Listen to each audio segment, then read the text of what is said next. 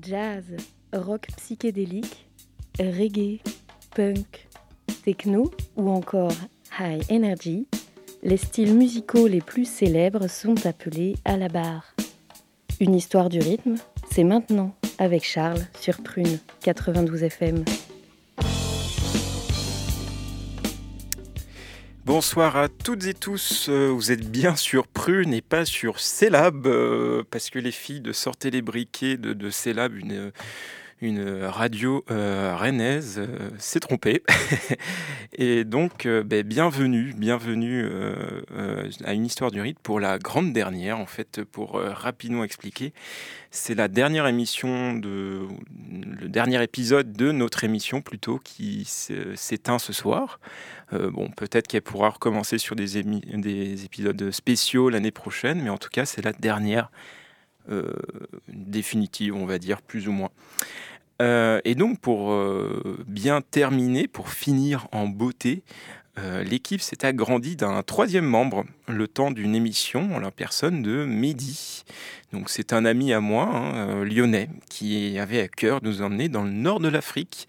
Cette fois-ci, ça va être du côté de l'Oranie. Et en fait, cette région n'est autre que celle de la ville d'Oran, en Algérie. Et c'est maintenant, il y a cent ans, que l'on peut y entendre dans les rues des chanteurs et des chanteuses de poésie populaire. À l'origine, en fait, c'est le melhoun qui est chanté lors de cérémonies officielles, hein, comme le mariage, fêtes religieuses, et célébrant ainsi euh, l'amour et les valeurs morales. On peut aussi entendre un registre plus irrévérencieux, comme dans les souks, hein, dans les tavernes, célébrant cette fois-ci euh, l'alcool et les plaisirs de la chair, pour être poli. Et ce double registre fait du melhoun un genre euh, musical très particulier, qui va pouvoir se populariser en fusionnant avec des instruments, mais surtout des influences étrangères, donc dès les années trente. Hein.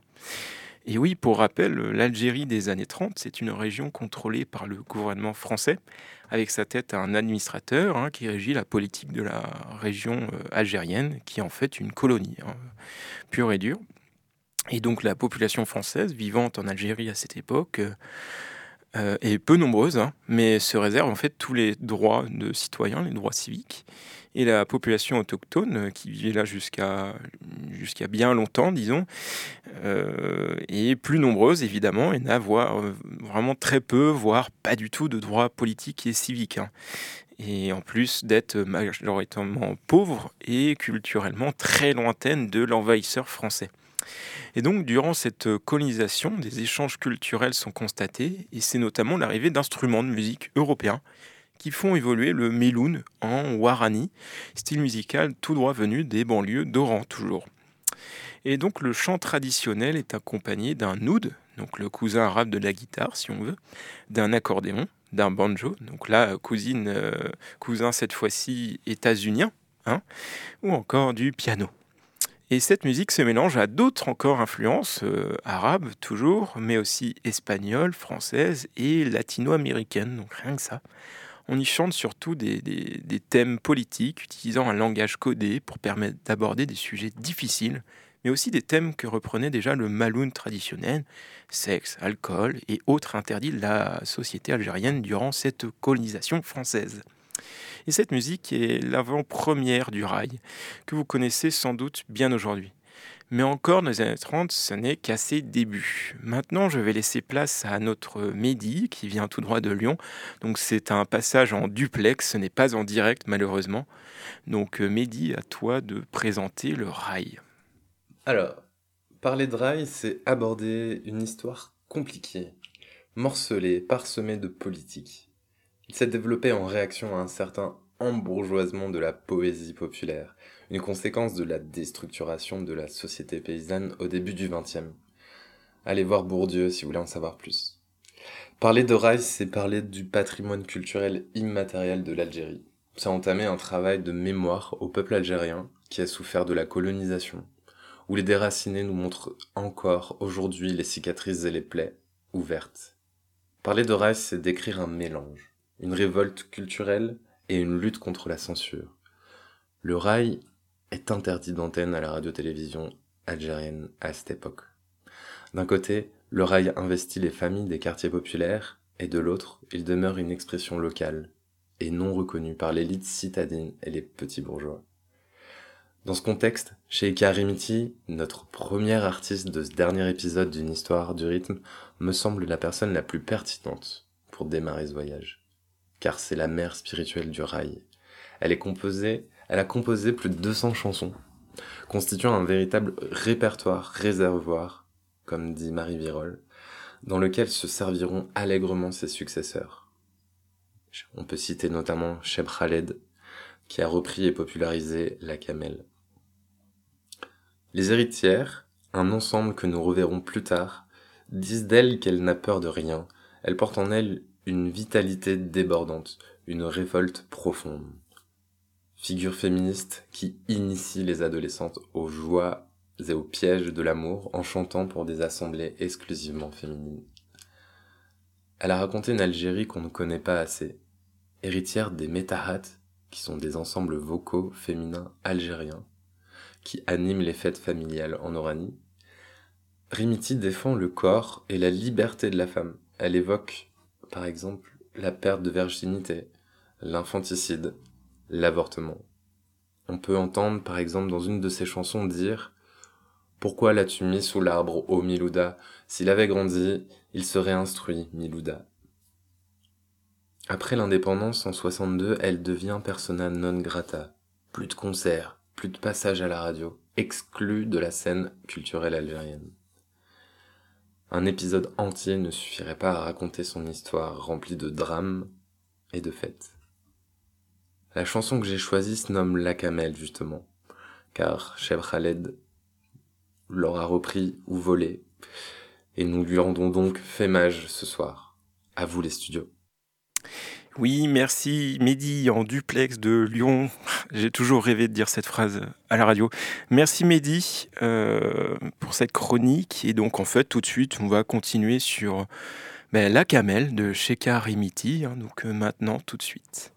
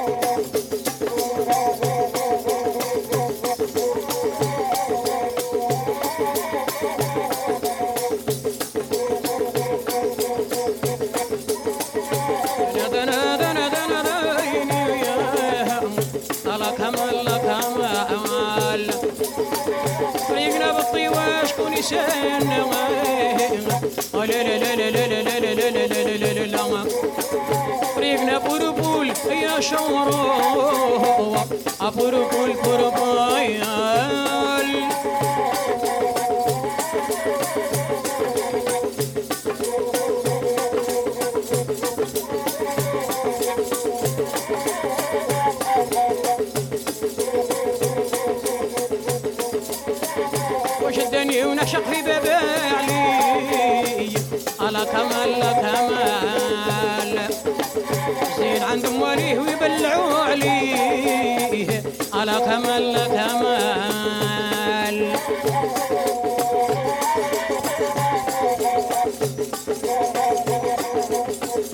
يكون ناسي يحمقني كلاكسون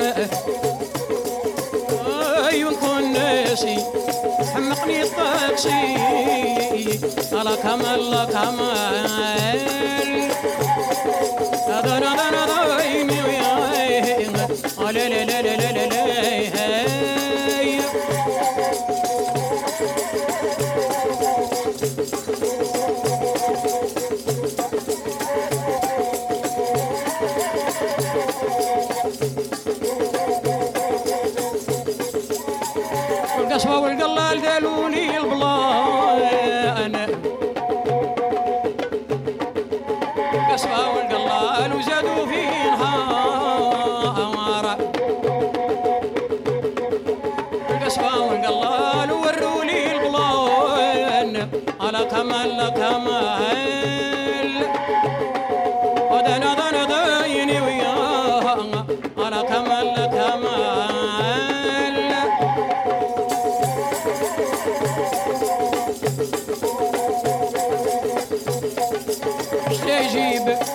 الصامت للحلو أيحطوا البردو وللريميتي ويسلموا على كمال كمال والغيوان زريعة يا في راسي نبتوا على كمال كمال.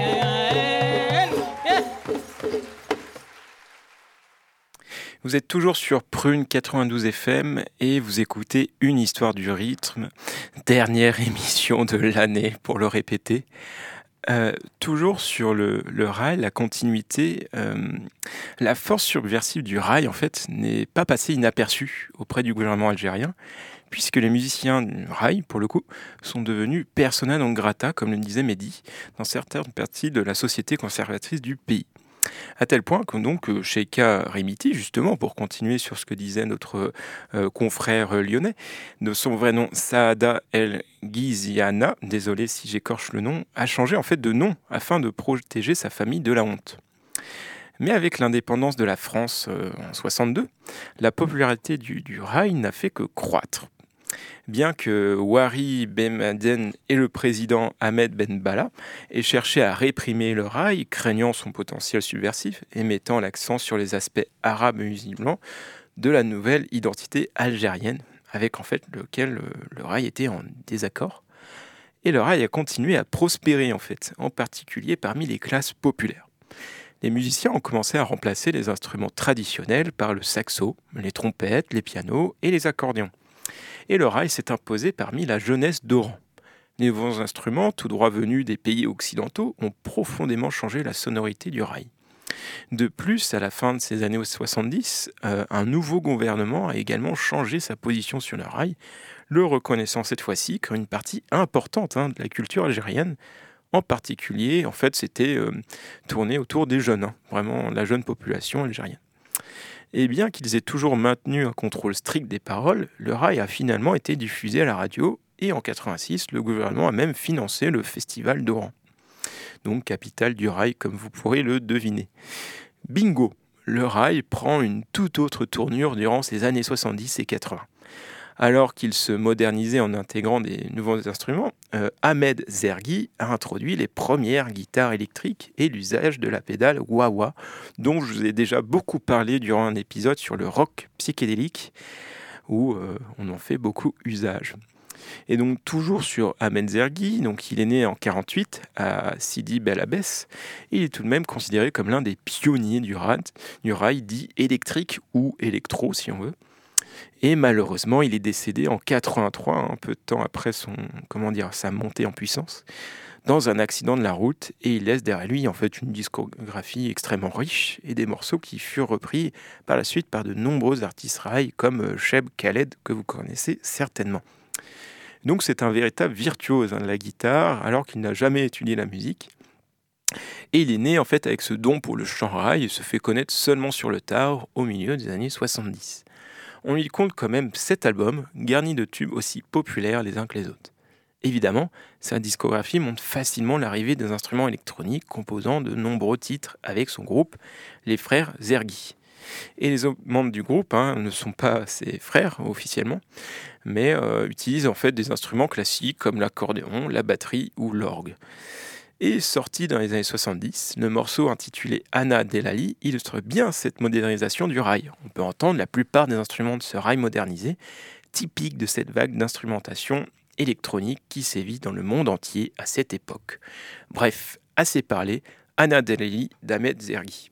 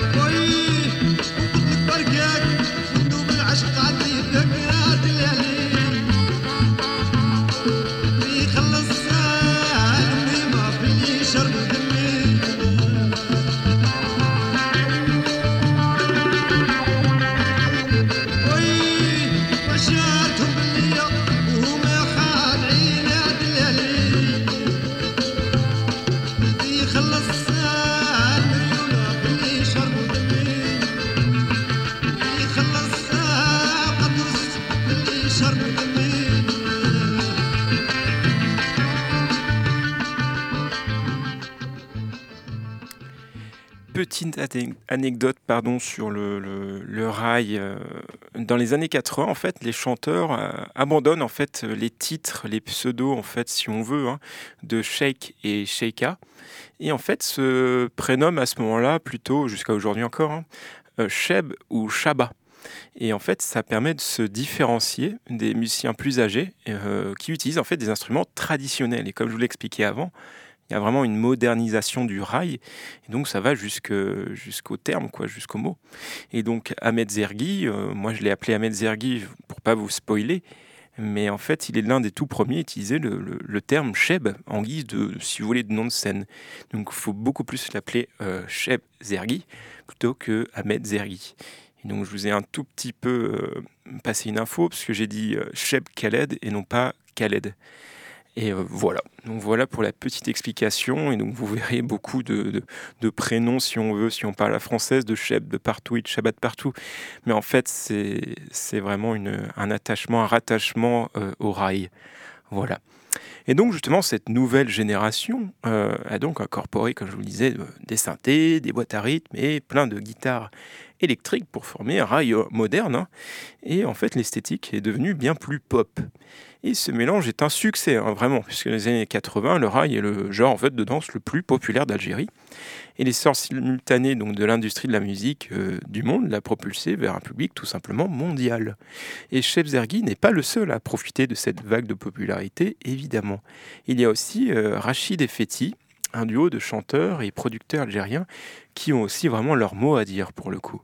Constitué de Rachid Baba Ahmed et de son frère Fethi, tous les deux natifs de Tlemcen, désolé si je, je, j'écorche encore une fois, ils comptent parmi les précurseurs de la musique moderne en Algérie et parmi les artistes les plus populaires des années soixante-dix et quatre-vingts. Issus d'une famille d'artistes, les deux frères sont multi-instrumentistes, allant du traditionnel au plus moderne. Mais à cette époque, les conditions de production sont précaires. C'est-à-dire qu'il y a des heures d'enregistrement vraiment limitées. Les musiciens sont vraiment, comme on dit, de dernière seconde. Euh, il n'y a pas de maquette. Les cachets forfaitaires sont évidemment euh, très, peut-être même inexistants. Hein. Et donc, par exemple, pour le, le, l'anecdote, Cheb Khaled, quand même le, le, le plus connu de, de tous, se vit même donner une voiture, en fait, comme paiement d'une cassette. Hein, rien que ça.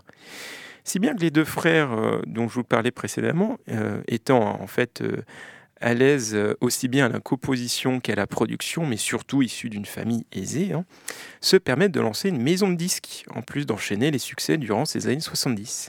Ils montent la maison d'édition Rachid et Fethi, et en fait qui est la plus grande d'Afrique à hein, cette époque, et lance de nombreux atri- artistes pardon, de tout horizon, dont les Cheb Anouar, son neveu Khaled quand même, Aouri Benchenet, euh, Saharoui ou encore Fadela.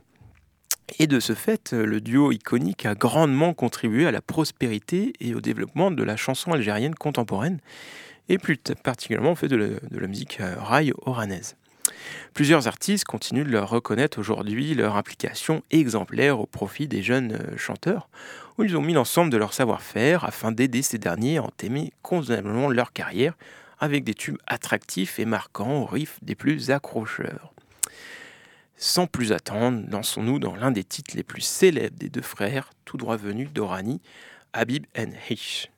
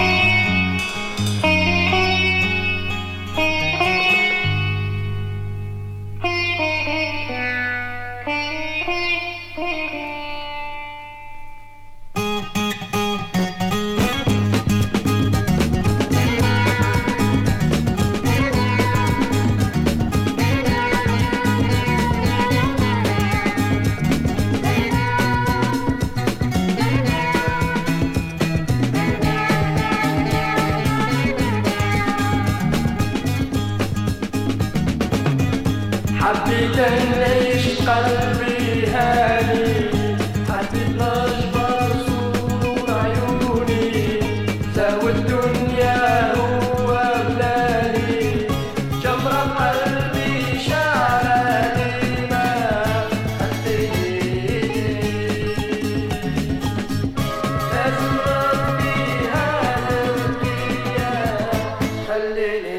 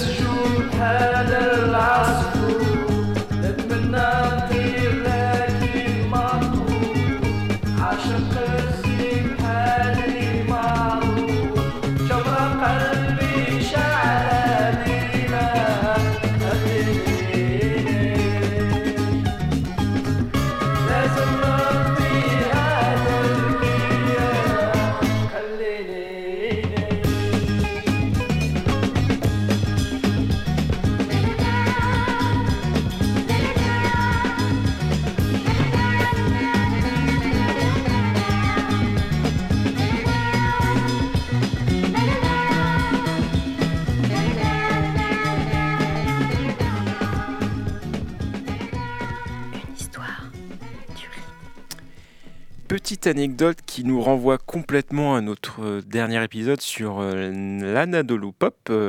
Donc le son que vous venez d'écouter, Habib and Hish, euh, est en fait euh, repris par Fikret Kizilok, donc qui est un chanteur de rock euh, turc et qui est actif durant ces années soixante-dix. Et en fait... Euh, En fait, l'Anadolu Pop a aussi des, des, des influences très similaires hein, par rapport euh, au raï.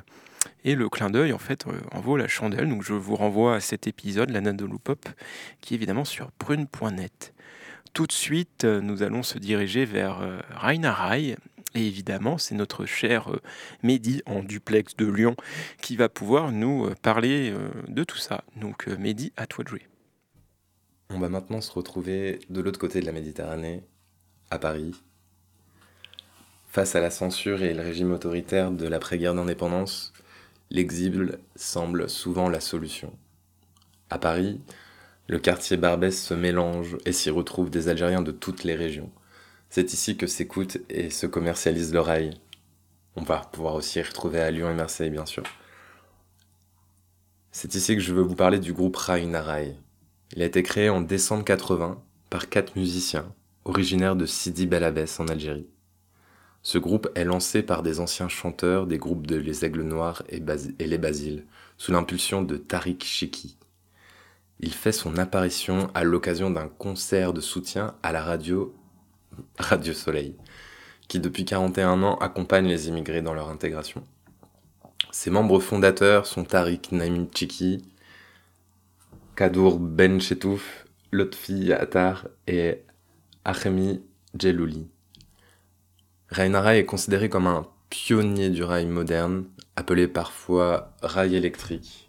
Il fusionne les rythmes et instruments traditionnels.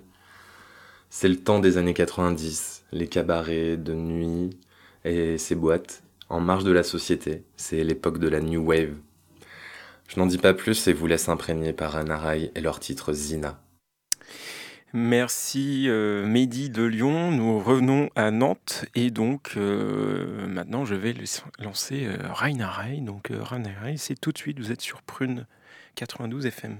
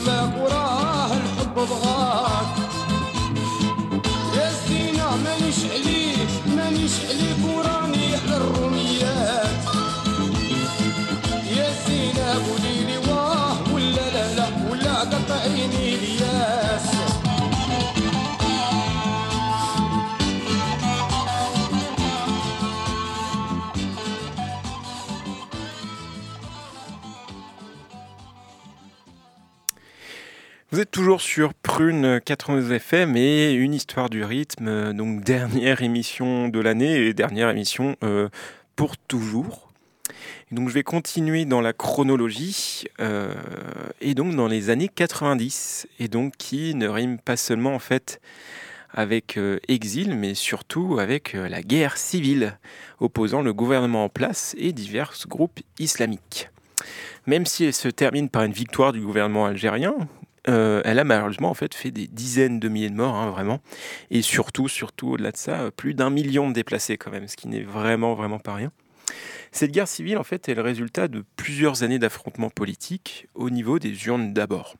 Le front islamique du salut, comme on l'appelle, tente d'instaurer un État islamique et se rapproche de plus en plus en adoptant euh, hein, la voie démocratique.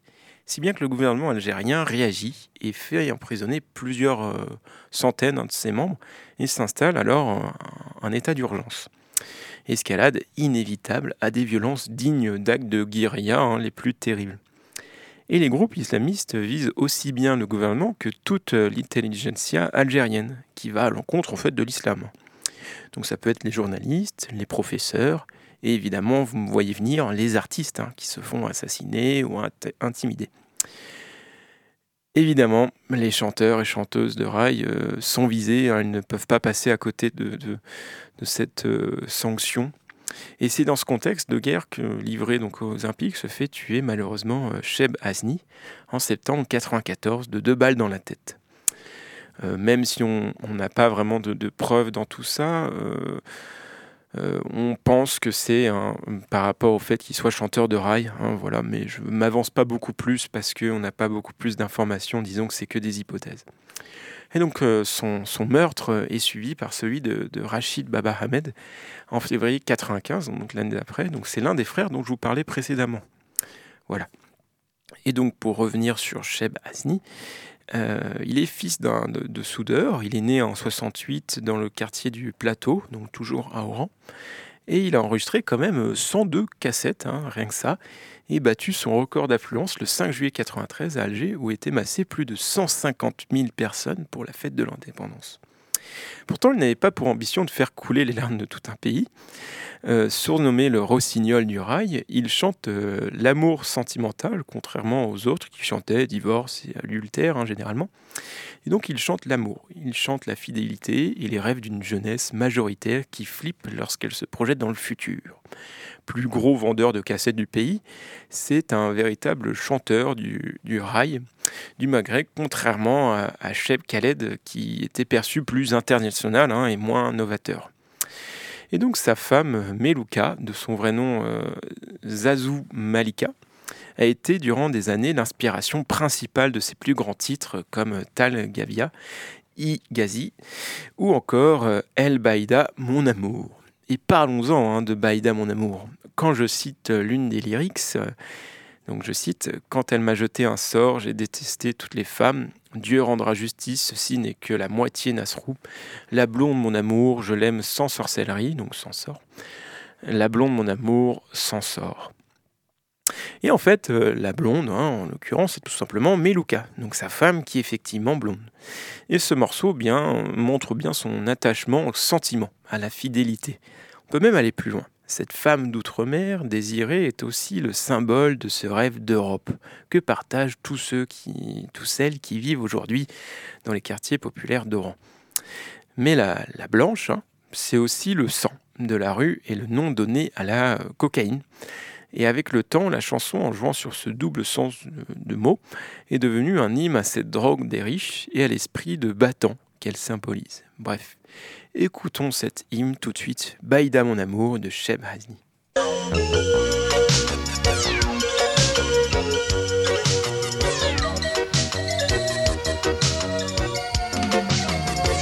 Baïda mon amour, Baïda mon amour, Baïda mon amour, انا نبغيها بلا سحرويه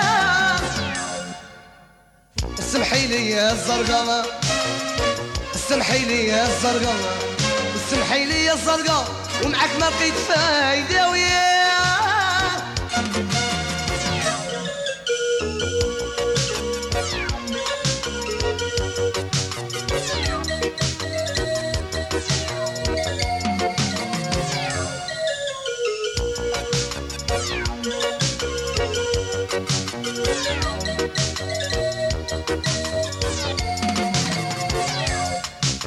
عدوتي ما نديرهاش حبيبتي وياه واللي دار الزرقا في يد العام يا دار بروبليم وياه يا الزرقا عدوتي ما نديرهاش حبيبتي وياه واللي دار الزرقا في يد العام يا دار بروبليم وياه البيضا مون امور البيضا مون امور والبيضا مون امور يا نشيطة يا سحروية سمحي لي يا الزرقاء سمحي لي يا الزرقاء سمحي لي يا الزرقاء ومعك ما لقيت فايدة وياك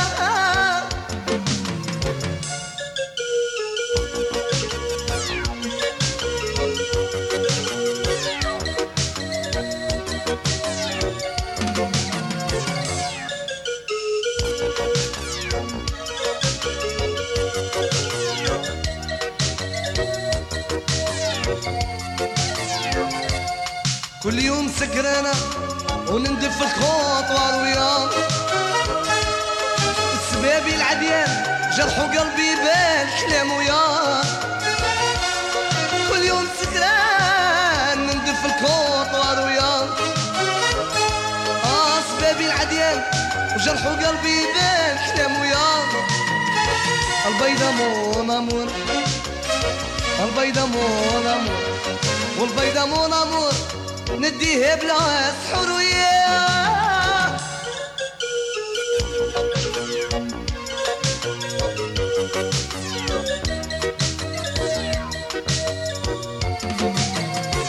سمحي لي يا الزرقاء سمحي لي يا الزرقاء وسمحي لي يا الزرقاء ومعك ما بقيت فايدة وياه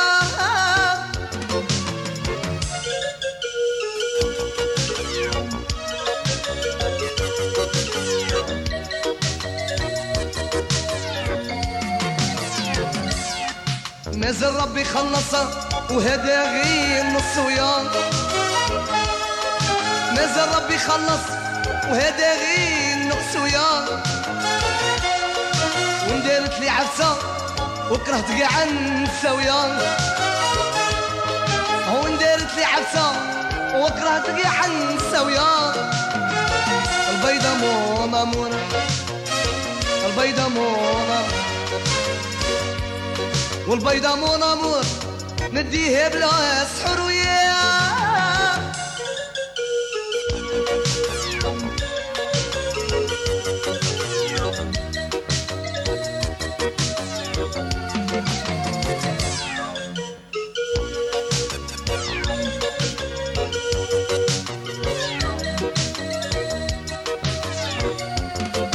ربي خلقوا في الرقة يا والزهر قاسمه وياه وربي خلقوا في الرقة وانا ظهري كاف سهويا ربي خلقوا في الرقة وظهري كاف سهويا وربي خلقوا في الرقة يا والزهر قاف سمهويا البيضة مون امور البيضة مون امور البيضة مون امور انا ماشي بس حرويا سمحي لي يا الزرقاء سمحي لي يا الزرقاء وسمحي لي يا الزرقاء ومعك ما لقيت فايدة وياه البيضة مون أمور البيضة مون أمور البيضة مون أمور يا ماشي بس حور وياه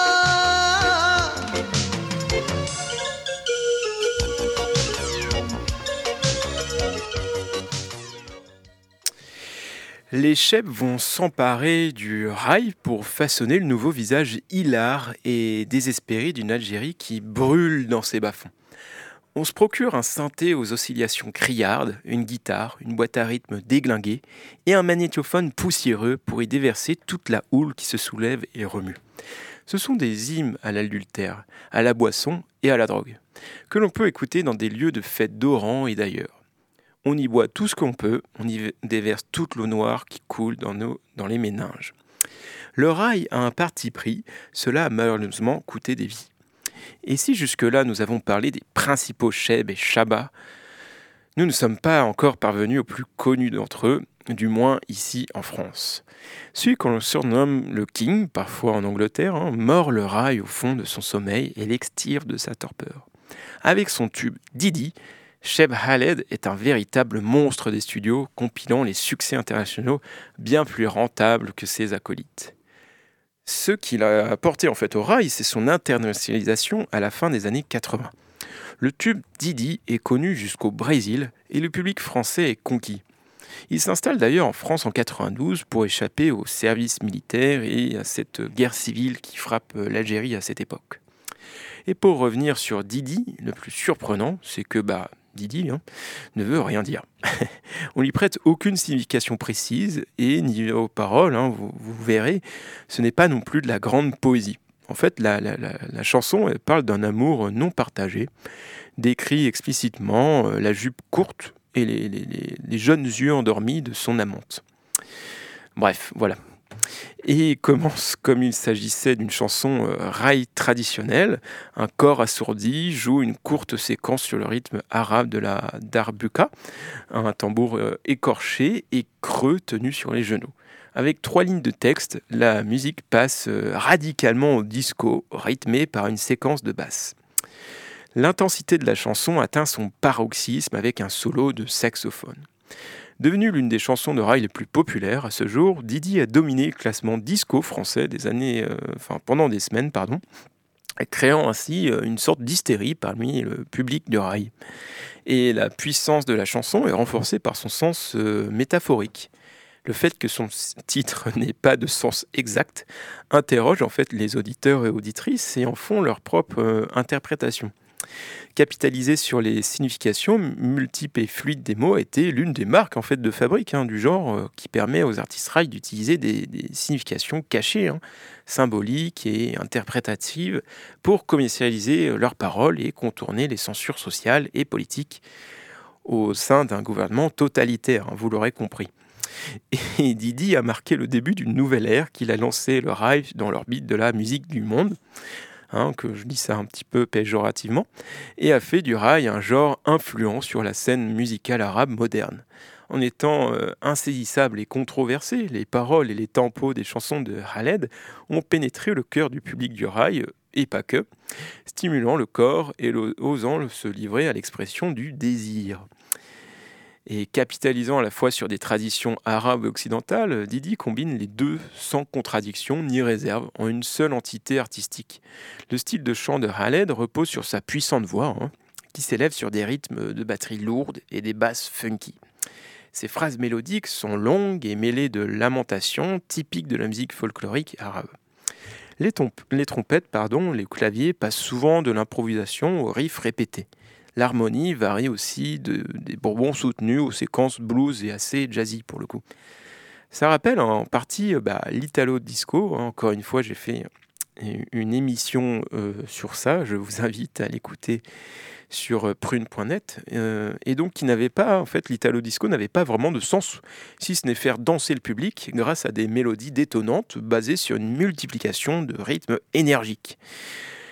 Vous allez comprendre tout de suite de quoi je parle. Nelson, à toi de jouer, envoie-moi ce fameux Didi qu'on danse enfin dans ce studio.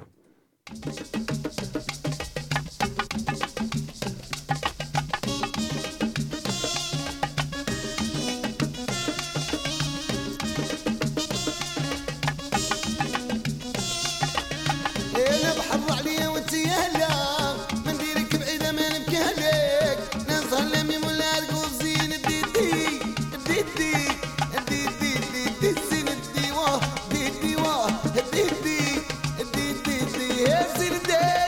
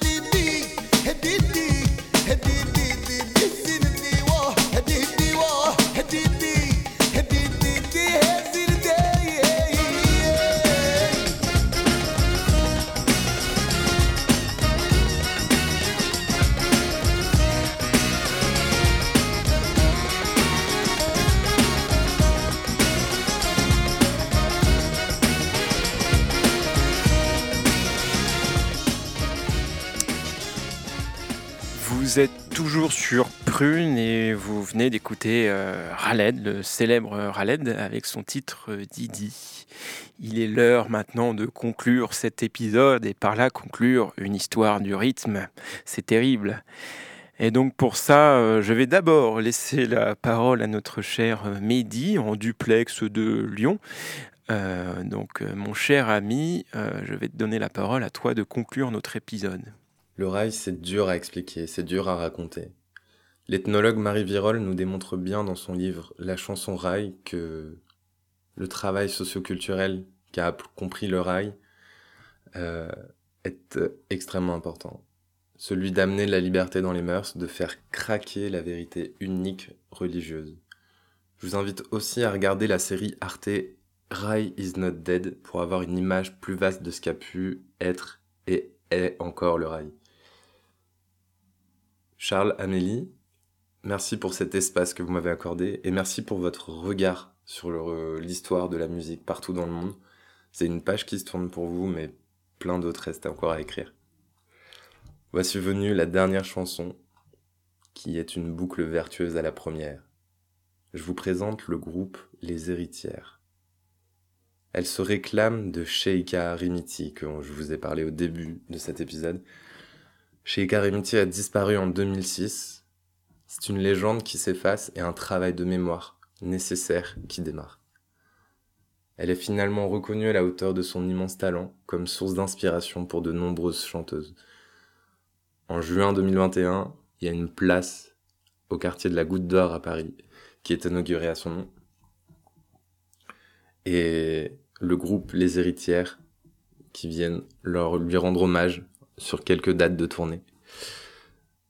Qui sont les héritières? Ce sont quatre femmes qui se réunissent pour lui rendre fémage, pardon, en déclarant fièrement leur titre, justement, d'héritière. Qui on a On a Cheikha, Adjila Souad, Aslan Awel, Ben Kraem et Samira Brahmaï. Je vous laisse entre de bonnes mains et bonne écoute. À vous les studios. Merci Mehdi pour cette conclusion parfaitement orchestrée, hein, comme d'habitude. Euh, ben à moi de conclure maintenant. Euh, merci pour ces deux ans. Euh, ça fait deux ans hein, que l'émission existe. existe pardon. On a fait peut-être une vingtaine d'épisodes, je crois, de mémoire. Euh, bah, merci donc euh, dans l'ordre alphabétique. Euh, merci Amélie pour ton soutien et surtout pour l'aide aux recherches, hein, euh, toujours parfaitement orchestrée aussi. euh, on ne l'a pas cité, mais euh, merci euh, Félix. Euh, Félix, c'est celui qui s'est occupé de faire euh, la com. Bon, la com, euh, c'est le logo, hein, mais quand même, il a fait un super travail. Euh, merci euh, donc Mehdi, merci à toi Mehdi d'avoir fait ce dernier épisode, de l'avoir très bien fait, euh, t'as très bien tenu ton rôle. Euh, c'est déjà, d'ailleurs, je ne l'ai peut-être pas rappelé, mais c'est toi qui as proposé ce superbe épisode euh, et qui a été génial de bout en bout. Et merci évidemment à Nelson, hein, qui était là depuis le début et qui est toujours là encore à tenir les manettes et qui, comme moi, doit quitter euh, euh, la scène, disons, euh, se faire une petite pause radiophonique parce que le, le temps, euh, le temps compte. Euh, disons qu'on est un petit peu trop, euh, on fait un peu trop de choses à, à Prune et c'est vraiment pour ça, euh, ça nous prend beaucoup de temps. Donc, euh, ce n'est peut-être qu'une pause. Hein, euh, disons, ce n'est pas forcément un adieu, peut-être un au revoir. Hein. Et donc je rappelle évidemment pour les, les nostalgiques, pour les, les personnes qui auraient loupé, tous les épisodes, absolument tous les épisodes sont sur prune point net, hein, je mettrai encore une fois euh, toute la description de cet épisode, et cetera sur prune point net, n'hésitez pas à y faire un tour, le site est vraiment très bien fait. On va essayer, disons, là je ne vais pas vous faire de promesses, mais de tout mettre euh, sur Spotify. Donc euh, bah, à très bientôt pour de nouveaux projets, hein. On va certainement faire d'autres émissions, Inch'Allah. Euh, on va vous laisser sur les dernières notes d'une histoire du rythme. Donc cette fois-ci, comme euh, euh, Mehdi l'a très bien rappelé, ce sont un quatuor, donc c'est-à-dire non pas une, non pas deux, non pas trois, mais quatre chanteuses algériennes qui ont la dure tâche de clôturer notre émission. Donc nous, elles ne sont pas en direct, j'aimerais beaucoup. Donc je vais les citer, Cheikha, Adja, Saoud Hasla, euh, Nawel Ben Krem et Samira Brahmaï, et avec leur titre donc euh, Les Héritières, donc en hommage, comme l'a dit Mehdi, à Cheikha Rimiti. À très bientôt sur les ondes. Au revoir à tous et surtout très bonne soirée. Merci à vous d'avoir écouté cette émission. Donc je vous laisse. Euh, allez, vas-y, Nelson, la dernière.